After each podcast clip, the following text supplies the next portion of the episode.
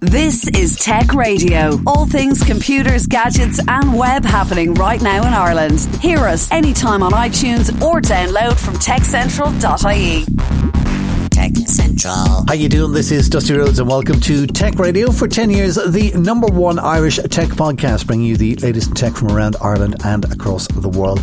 Remember, as well as a show on air with RTE and online via the website or your favourite podcasting app, be that Apple Podcasts or Spotify or TuneIn or whatever, uh, we keep you bang up to date on all things tech every single day with hourly updates and daily newsletters, which you can grab for free at techcentral.ie. Joining me, as always, is our editor in chief, Niall Kitson. And as we're as we're rocking and rolling our way towards Christmas, good old Google has come out and told us kind of everything we've been looking for uh, throughout the year 2019 and some interesting results. Do you think, Niall? Yeah, the the end is in sight, and these lists are always fascinating. Um, part of it is slow news season. I'm sure Twitter will have their top trends of of uh, 2019 next week when we're already talking about our highlights of the year. Um, so Google came out with their overall lists, and not an awful lot of surprises, um, but a few that are in there that that would have you going, oh, was that really that important, or uh, was I really that out mm. of touch that I have no idea what this what this is? Mm. Well, so, I, I, I think. Um, I think the most interesting surprises came with the how-to questions. You know, like how do I change a tire in a car, or whatever it happens to be, mm-hmm. uh, and also, strangely enough, uh, kitchen-related questions. Well, we get to them in a few minutes' time, and let's go with the how up to speed am I with popular culture what were people searching for online uh, with regards to people who be in the news or singers or pop culture kind of uh, figures? What, okay, who so were we're, they searching? we're looking at individual people. Yeah? Yes, yes. Who were the Okay. who were the most searched individual people? Right. Let, let, let's let's start easy. Shane Lowry. Uh, okay, he's the uh, golfer guy, isn't he? I'm Yep, not, I'm not a sports person. Ah, but you knew Shane Lowry. I knew Shane Lowry. Yes, how did he do? Okay. Uh, he he actually had a big win this year, so uh, go Shane. Uh, that's that's how uh, he ended up um, uh, so high up the list. He he won uh, a major in, in the states. Excellent. Can't- I can't remember which one now. Um, okay, here's another one. Uh, Boris Jo- Johnson. Oh wow. Yeah, Duh, uh, I don't know. yeah. Okay, okay. Well, no surprise there. No surprise there. Uh, at number five, Maria Bailey. Oh, like Boris for all the wrong reasons, I bet. For all the wrong reasons, yeah, yeah. Uh, number nine, Caitlyn Mm-hmm. Jenner. Uh, okay, why why was why was she he uh, making the news? She. Uh, well, she was doing uh, I'm a Celebrity. And Oh, of course, I think yes. there was still, I, I mean, she seemed to be the only celebrity, uh, inverted commas, I don't think she actually does very much, Hmm. um, to, uh, to be on the top 10. Uh, so let me, let me get you with one and you will be totally at sea. Go on. Okay. The second most Googled person in Ireland, Mm-hmm. James Charles. James Charles is uh, a very famous YouTuber. I I am agog. Yes. Well, I watch Were a lot of YouTube. in front of I me? watch a lot of YouTube, and video production is my thing. so now I haven't watched too much of him, and I don't really know what he covers, but I do know that he's big in that scene. What is it that he does? Uh, well, I don't. I don't know. Uh, You don't know either, do you? Are you trying to No, pull a faster do, than me? I Are you do. kidding? He doesn't. He does an awful lot of makeup tutorials, Ah. uh, and that kind of thing, right? so I do know what he does, Dusty. Thank All you very okay. much. Well, no wonder I haven't watched many of his uh, videos if it's makeup tutorials. yeah. Okay. Right. So enough. listen, that's that's that's people. What um, Yep. what else uh, do we have? Uh, movies. Give me give, give me quickly the the the movies people were searching for. Movies. Okay. Well, let's let's go with some with some obvious ones. Hmm. Okay. Uh, what do you think was the most googled movie of the year? Slight surprise for me, but yeah. Crikey, uh, I don't know. I'm trying to think of uh, uh, movies I've seen during the year. The favourite was. Um, uh, though I wouldn't think that was. I'd say Aven- uh, Avengers because they, they just seem to have all, all those Marvel comics and stuff like that are huge. So I'd say one of the Avengers movies. Uh, oddly enough, Marvel has two entries in the top 10, one of which is Captain Marvel, Mm-hmm. Okay. Mm-hmm. uh, which came in at number 5. But Avengers Endgame only made number 3. Ooh, who was at number two? Number 2 is The Irishman. Oh, which I have to see. Don't tell me anything. I'm saving it. All right for Okay. Christmas. Uh, so okay, so Avengers at number three, number two, The Irishman, number one movie of the year on Google search was. Uh, okay, a vaguely controversial choice, Dusty. Do, do you wish to take a, a punt at it? No, I wouldn't have a clue. Okay, it is Joker. Ah, oh, yes, very Yeah, controversial. Yeah. Yeah, the most Googled film in Ireland this year. What about then uh, overall searches? Overall searches. Okay. Uh, and here we get into slightly more obvious territory. Okay. Okay. So, uh, Gay Byrne, second most Google searched uh, in Ireland this year, I Okay. Mm-hmm. think for obvious reasons. That's fine. Uh, number three, Storm Lorenzo, um, because we, we learned our lesson about, about storms. Mm-hmm. Um, another obvious one, uh, at number five, Brendan Grace. Ah, no, Um, really. Yeah. Oh, I would, I would, I would never have thought of that. Now, I, I know lots of people know him as an Irish comedian and stuff like that, but I didn't think it, I thought that would cover the, the older end of the um of, of, of the population, whereas the well, younger end. maybe maybe that's it. You know, May, maybe you know people were sort of like going, why why are my parents upset about this? Hmm. Let's let's do some you know exploring on this. Yes, you know, 'cause indeed. Maybe people know the name. They might have seen him on TV a few times. They've never actually seen any of his comedy. Um, Ah, right, So maybe maybe that's what people were up to. Um, of Number course, one- we all know the the grand characters like Bottler and wearing the school uniform and all that sort of thing. Um, okay, number one. Ah, come on, bit of an obvious choice based on what happened this year. Ah, it's sports related, isn't it? Yes, it is. No wonder I can't think of it off the top of my head. Oh, uh, Japan.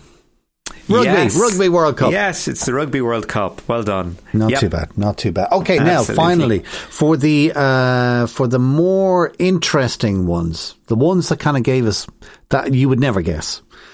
Um, kitchen related.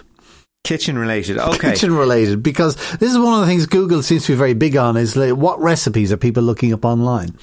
Yeah, and uh, do you know what? Um, this year, I think it, it showed something of a, a societal shift in a certain direction, right? So let me throw out some of these uh, some of these grand results, and you might see what I mean. Okay, Yeah. so uh, at number number eight. In the, in the recipes Mm-hmm. was things to do with courgettes, Oh God! courgette recipes. Oh yeah, all right, okay, right? Number seven, Yeah. Happy Pear. okay. Well, uh, the two boys you are doing well. you know yeah. who they are. Yeah, Yep. the two guys doing very well. Uh, number five, plant-based recipes. Hmm.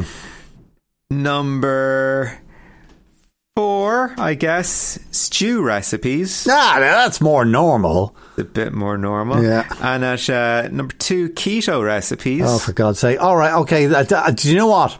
I'm, I'm going to guess the number one, and I'll tell you why I'm going to guess the number one. Right? okay. You said it was a societal change.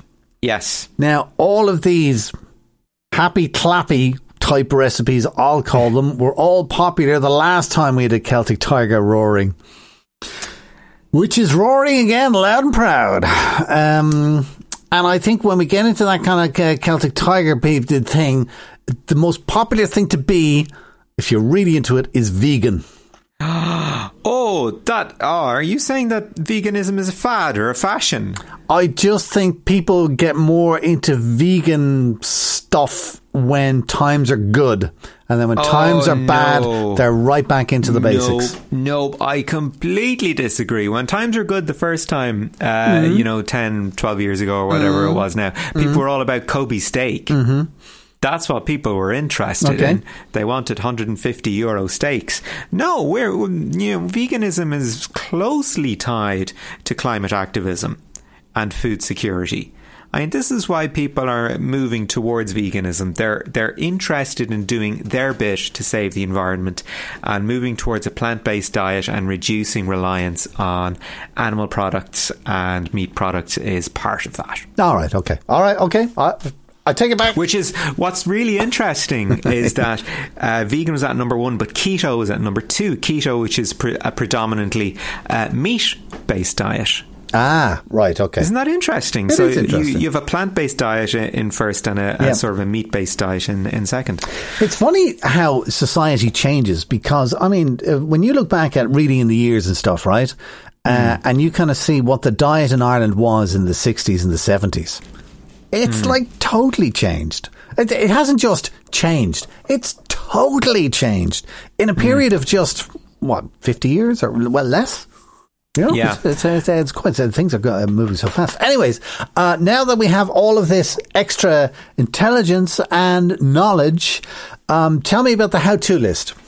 Oh, how tos are always funny because uh, as we as we know, people go on to YouTube to figure out how Exactly. That's well, that's what I'm trying to find out. What is it that we don't know? Do you know what I mean? We're so into the climate and vegan Yeah. recipes and da da da da, and money's good and everybody's doing fantastic. What are the things we don't know? Yeah, do you, do you know what? I, I think you could plug this list into absolutely any year and they would be exactly the same. So, the number one thing people want to know how to do in Ireland mm-hmm. Go go go. how to boil an egg. How to boil That's an egg. it. That's it. That is- in this in that life. is it. In this in life. If this was television, you would see me holding my head in my hands.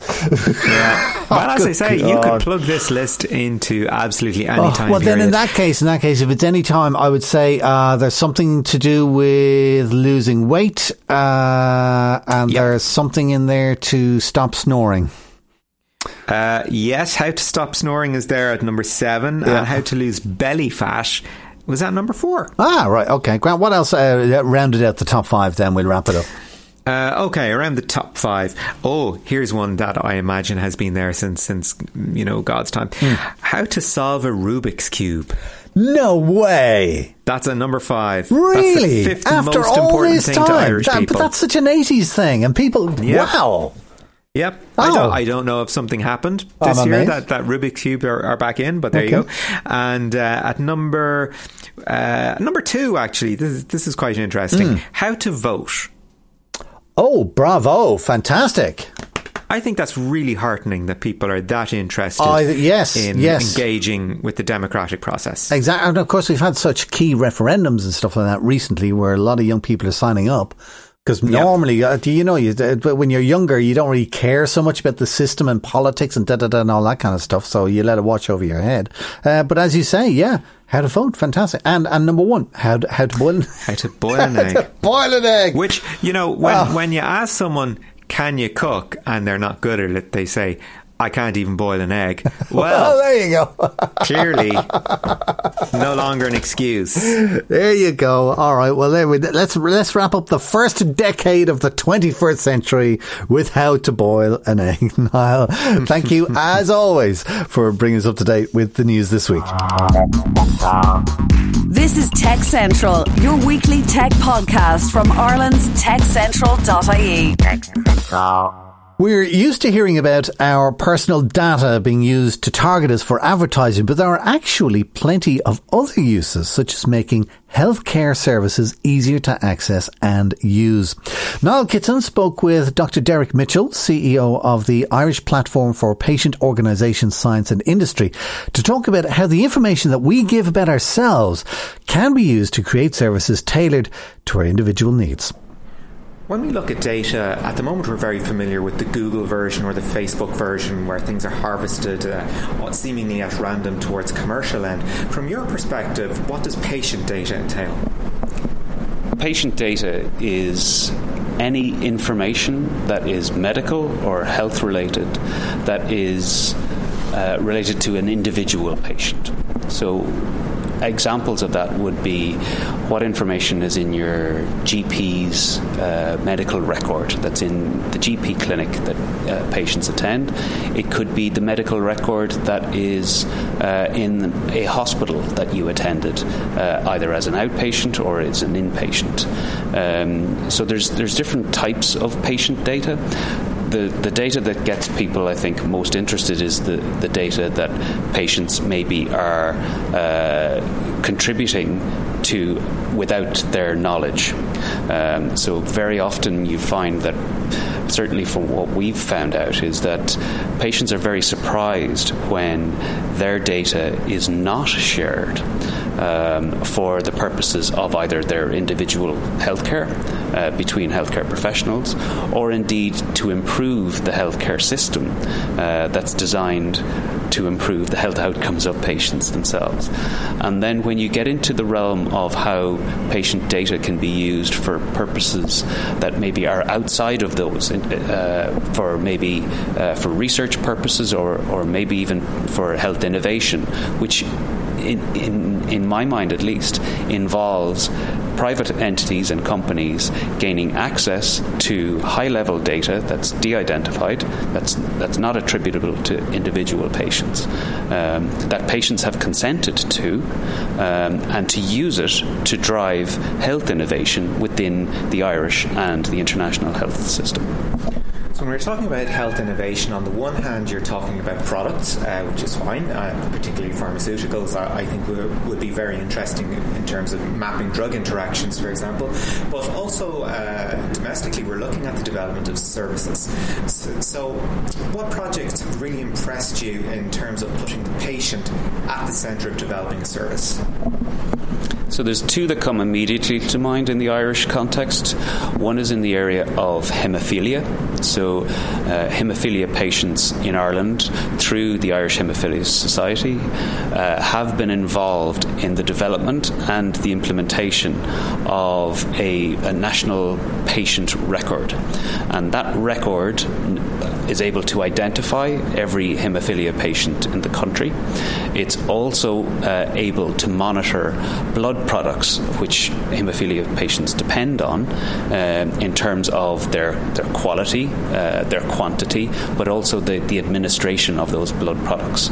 So the patients have been involved uh, in the setup of that process of blood products being delivered to patients themselves, being stored in their homes, and also being self administered by patients. Uh, and what they've done is that through uh, over, over about 10 years or so, that through the patient involvement in that process, they've actually been shown that the price of those products has actually been reduced as a result of the patients being involved in the tendering process around those, whereby those products become available to patients. So that's an example of an electronic solution that is barcode related, but also has patient preferences in terms of which product that they find to be most beneficial for them, and there is a process to uh, harness that patient viewpoint as part of the, the, the tendering process. So that's a very very good example in Ireland.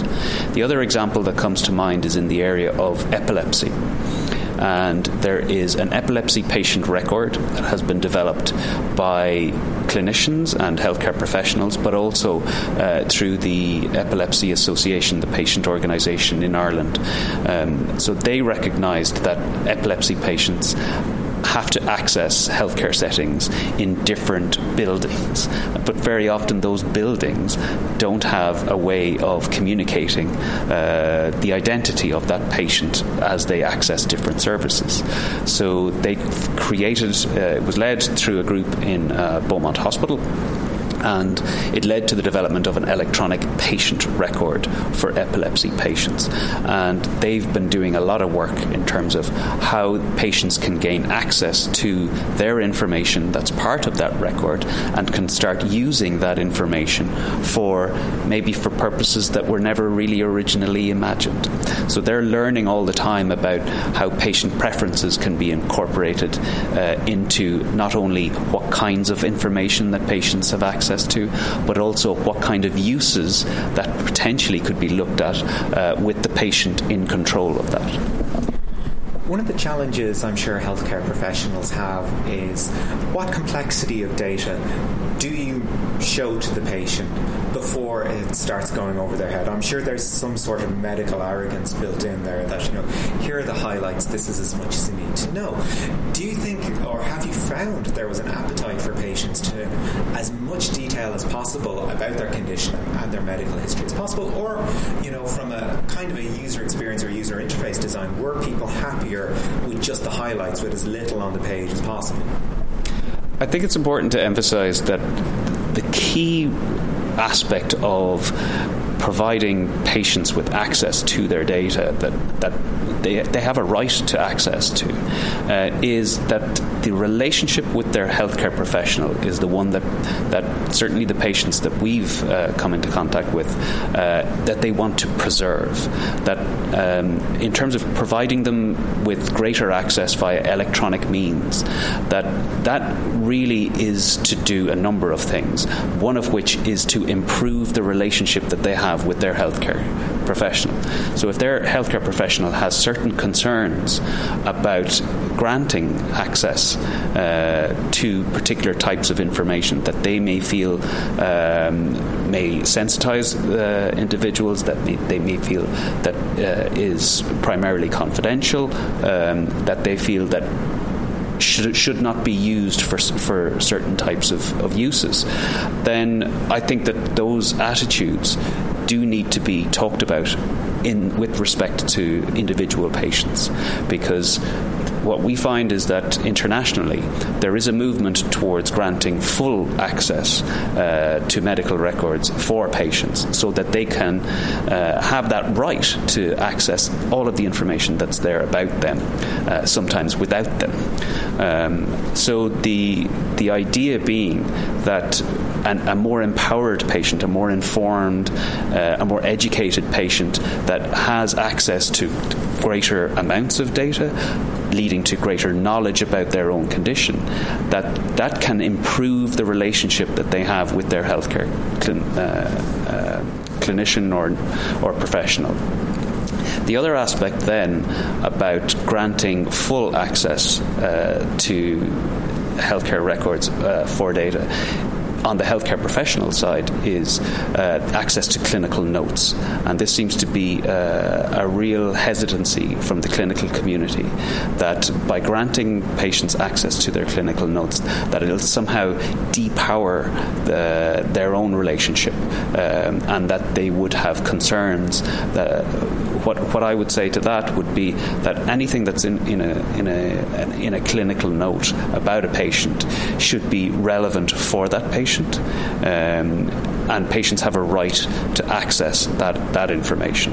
So if there is hesitancy on the healthcare professional's part, really I, I would question what the what the reasons are for that hesitancy, and if those reasons are are on the basis of the quality of the data or, or quality of the information that, that's in there, rather than the, the relevance of of the data, then I would say that patients should be granted access to that uh, information. We've talked about sort of long-term conditions about hemophilia and epilepsy, but of course one of the great advantages to having a unified healthcare record is sort of portability between institutions, but also you know the ability to log, you know, X had a broken arm on this date. Would be the concern that it makes no difference for a hospital to log a broken bone than it would to have a detailed clinical history. So, how do you deal with patients' concerns over, okay, yeah, this happened to me over here, but it's nothing to do with me over here? How do you say, look, okay, we introduced a tiered access system, or you know, look, nobody's interested in this other stuff because it has no relation to your treatment for this other condition? I think what the, there are a number of things emerging in terms of practices internationally around the use of patient portals and who tends to use them and for what purposes. And these are electronic means whereby patients can access their uh, patient data. And what they're finding is that invariably it's something hovering in the region of 30% of patients tend to use the portals on a regular basis. Uh, and that the other uh, 70% seem to have a uh, either a reluctance to to use the portal. That could be down to the functionality uh, or the technical aspect of it, but in the main, trust their healthcare professional to look after their record as under the, the as they are regulated to, uh, and that that they have a duty to. Um, for the 30% who end up using existing patient portals, uh, they use it for uh, a number of different uh, purposes, um, some of which might have been imagined as, as, part of the design of the portal, some of which can lead to redesign of that portal so that you could introduce these layered and tiered levels of, of consent. Um, there are a number of initiatives in in a couple of countries that have managed to introduce this, but I don't think we've seen the true impact of that, be it either positive from a patient perspective, whereby you have greater control uh, over granting access to different types of information, uh, but also from a healthcare professional's uh, point of view, whereby if you wish or if you have a need to what they call break break the glass uh, and access data that is of direct relevance to a patient in a certain context, uh, for instance, in an emergency setting, that you have that ability to be able to do that as a healthcare professional. Um, so there's there's a lot to be thought about in that context. I think that there are I, I, guess, fundamental differences between patient communities and healthcare professionals in terms of what's appropriate in what circumstance or what setting. But I think that what we need is we need efforts to increase dialogue between those communities so that we can really flesh out what, particularly in Ireland, we feel is an appropriate consent model to follow for the different uses. So I'll give you an example. We have a, uh, legislation that has come through in Ireland in respect to health research and the use of patient data for health research, and that has come from the GDPR uh, EU regulation. And, and, what that has done is that has ins- uh, that has insisted that explicit consent, so that is con- informed consent that is specifically recorded and written down, as opposed to informed consent whereby uh, it there's uh, some ambiguity as to just how informed current consent processes are with respect to the, the sheer amount of information that has to be in, interpreted by patients.